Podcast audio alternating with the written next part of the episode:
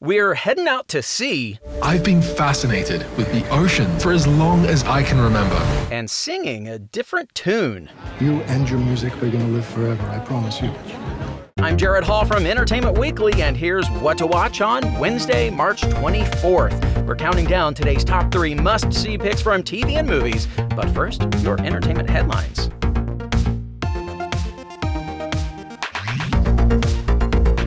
The Goldbergs and Just Shoot Me star George Segal has died due to complications from bypass surgery. He was 87. Segal played Pops on the ABC comedy, father to Wendi McLendon-Covey's Beverly Goldberg. He was magazine owner and publisher Jack Gallo on the NBC comedy Just Shoot Me. Segal's many film credits include A Touch of Class, Look Who's Talking, and Who's Afraid of Virginia Woolf, for which he received an Oscar nomination. Disney has announced new dates for some of its upcoming movies and information about how and where you can see them. Following the lead of Mulan and Raya and the Last Dragon, Cruella and Black Widow will both be released in theaters and on Disney Plus, available to stream there by paying for premiere access. Cruella, starring Emma Stone, will debut May 28th, and Black Widow with Scarlett Johansson will spin its web starting July 9th. Pixar's Luca will not be released in theaters at all, instead premiering on Disney Plus, no premiere access needed, on June 18th.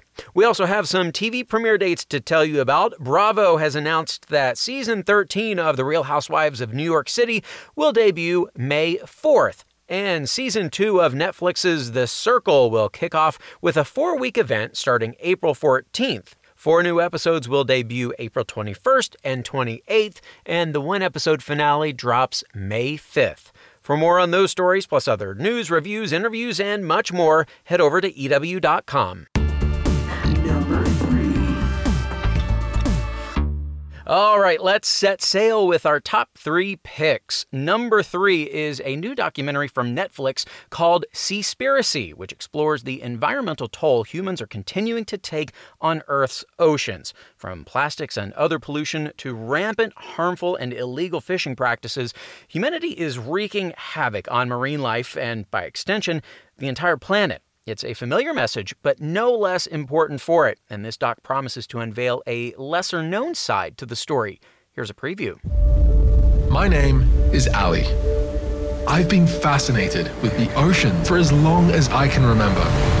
But this romantic vision that I always had of the ocean completely changed. I was forced to confront a side of the story I never knew, a story of just how huge our impact on the seas had become. Where are the big environment groups? They are deliberately not engaging with the most important issue of all. Can you turn off the cameras? Thanks. Would you say there's any safety concerns for me making this film? Hmm, reminds us of 2009's Oscar winning doc, The Cove, if you remember that one. What Seaspiracy uncovers not only challenges notions of sustainable fishing, but will shock anyone who cares about the wonders of ocean life, as well as the future of the planet and our place on it. You can stream it on Netflix now.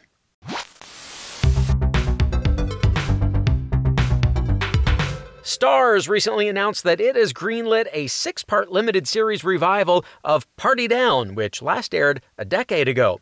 The original two season run of the show is something EW's Derek Lawrence has been watching lately, and he joins me now to tell us all about it. Hey, Derek, how's it going? It's great. I, am always glad to talk to you about what I'm watching. Well, I love to hear what you're watching because you watch a lot of stuff, and, and you're very passionate about the things that you love, which I love, which is why I want you to tell everyone about Party Down. Let's start with what the show is about for those who don't know what it's about.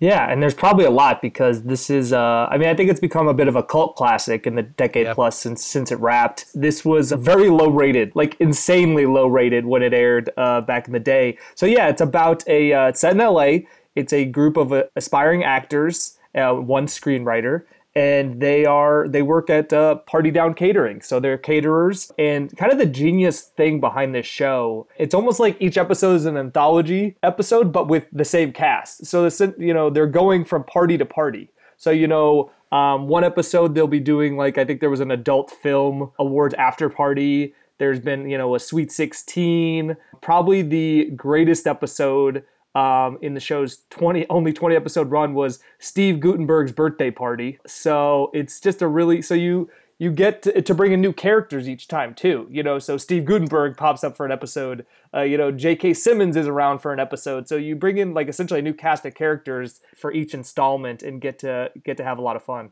And for the most part, it's all of these same cater waiters. I mean, the, the cast is quite good. Adam Scott, uh, Ken Marino, Jane Lynch, Megan Mullally. Uh, who, who am I forgetting? So many. Yeah, Lizzy Caplan, Ryan Hansen, Martin Starr. That's kind of the core um, right there. I mean, but then even Kristen Bell uh, does a few episodes. Like I said, J.K. Simmons does a few episodes. So it's really like a murderer's row of uh, of talent. Yeah. And in most regards, it's safe to call this a workplace comedy. I'm trying to remember did you ever see them outside of work hanging out?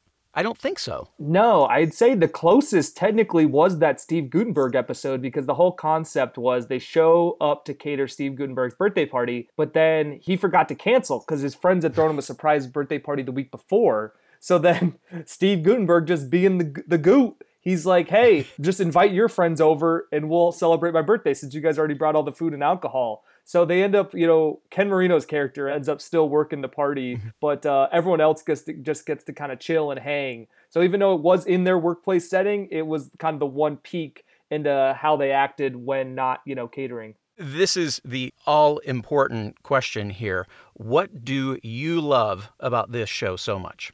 I think it's just these uh these characters. Obviously they're as we said, they're played by kind of a few comedic geniuses. I mean, you know, Adam Scott and it's it's funny too. Adam Scott, if even if the show would have continued, he was leaving at the end of season 2 to go do Parks and Rec. And we all know what that ended up being and kind of how um, iconic his relationship with Amy Poehler was on Parks and Rec. Jane Lynch leaves eight episodes in because she books Glee. Mm-hmm. And that's when Megan Mullally came in after Jennifer Coolidge stepped in for like two episodes to bridge the gap there.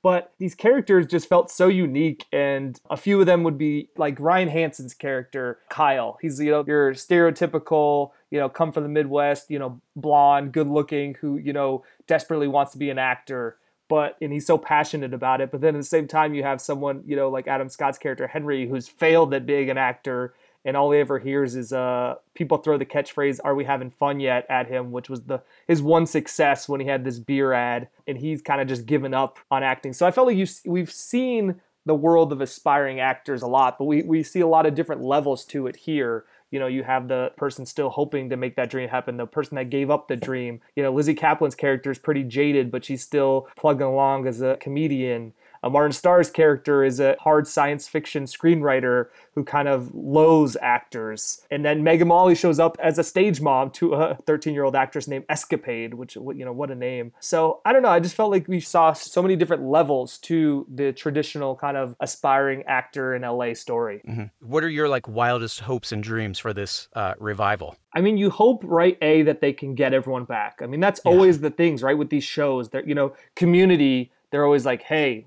will you do a movie? It's like, okay, well, can we all align our schedules? Can someone pay for it? Um, kind of same thing with happy endings. So I would imagine if this is officially announced that they're that they're doing a revival, um, that everyone will, will figure it out.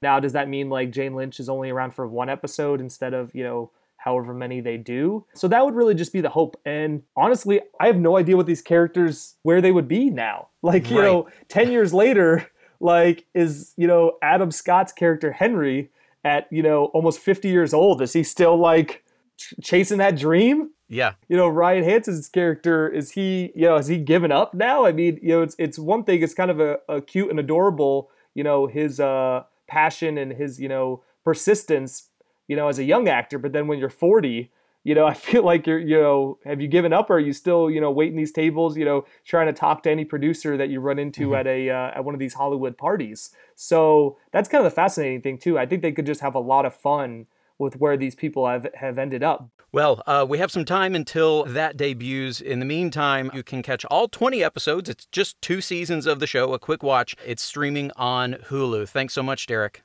Thank you as always, Jared. Number two.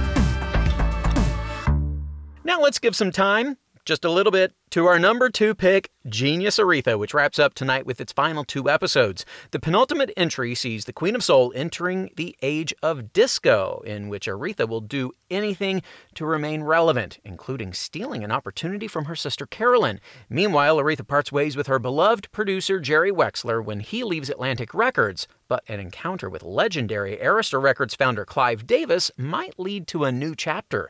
Here's a clip from the episode. Clive Davis. How you doing, man? Oh, good to see you, Glenn.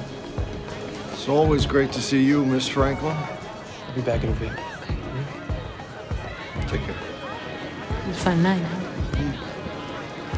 Oh, and congratulations on your new launch of Arista Records. We have had a good first few years. You are a legend. One Grammy more or less won't change that. You and your music are gonna live forever, I promise you. I've heard how much you love the artists. They are the reason I get out of bed every day. Miss Franklin, hmm? I hope our paths cross again. Enjoy yourselves. Hmm.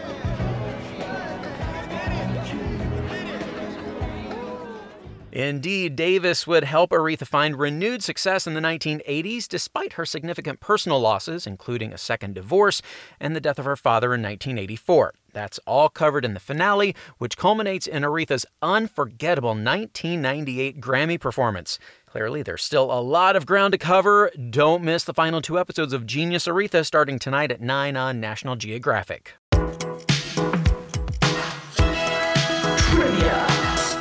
It's trivia time. Genius Aretha creator Suzan-Lori Parks also wrote the script for this year's Oscar contender, The United States vs. Billie Holiday.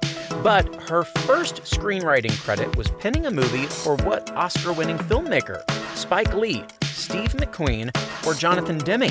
Stick around for the answer. What to Watch will be right back. Everyone, I'm Sid Evans, editor in chief of Southern Living and host of Biscuits and Jam. Since 2020, I've been interviewing musicians, chefs, authors, and other Southern icons about their family traditions, their faith, their favorite meals, and of course, what it means to be Southern. And I'm excited to announce season five of our award winning podcast. Join me every Tuesday for new conversations with some of the most interesting and influential Southerners around. Be sure to follow Biscuits and Jam wherever you get your podcasts. You can also find us online at southernliving.com slash biscuits and jam.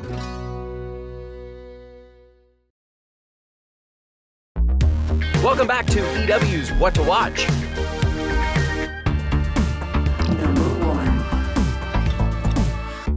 And now, everyone, mask up for our number one pick, The Masked Singer. Season 5 is already off to a great start between the premiere's Kermit the Frog reveal and episode 2's unmasking of Caitlyn Jenner. But this week's installment will be a true must see.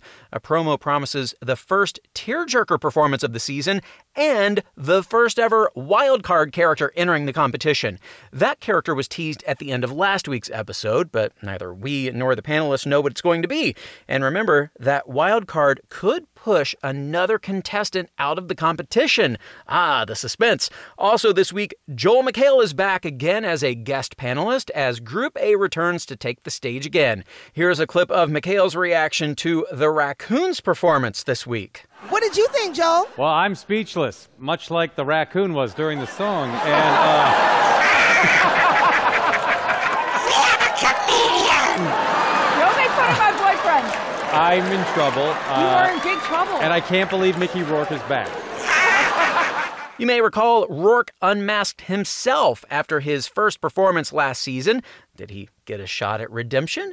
Tune in to Fox at 8 p.m. to maybe find out. Trivia.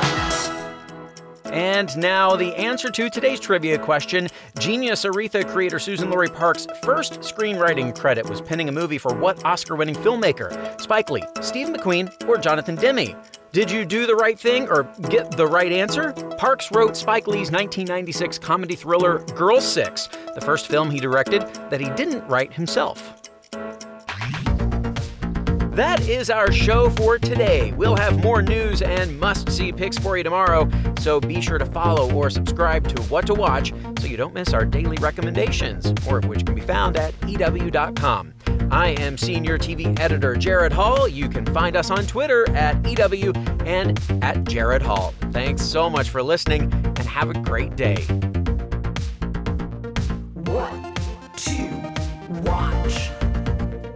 What to Watch is written by Tyler Aquilina, edited and produced by Joshua Heller, produced and hosted by Jared Hall, and executive produced by Shana Naomi Krochmal and Carly Usden.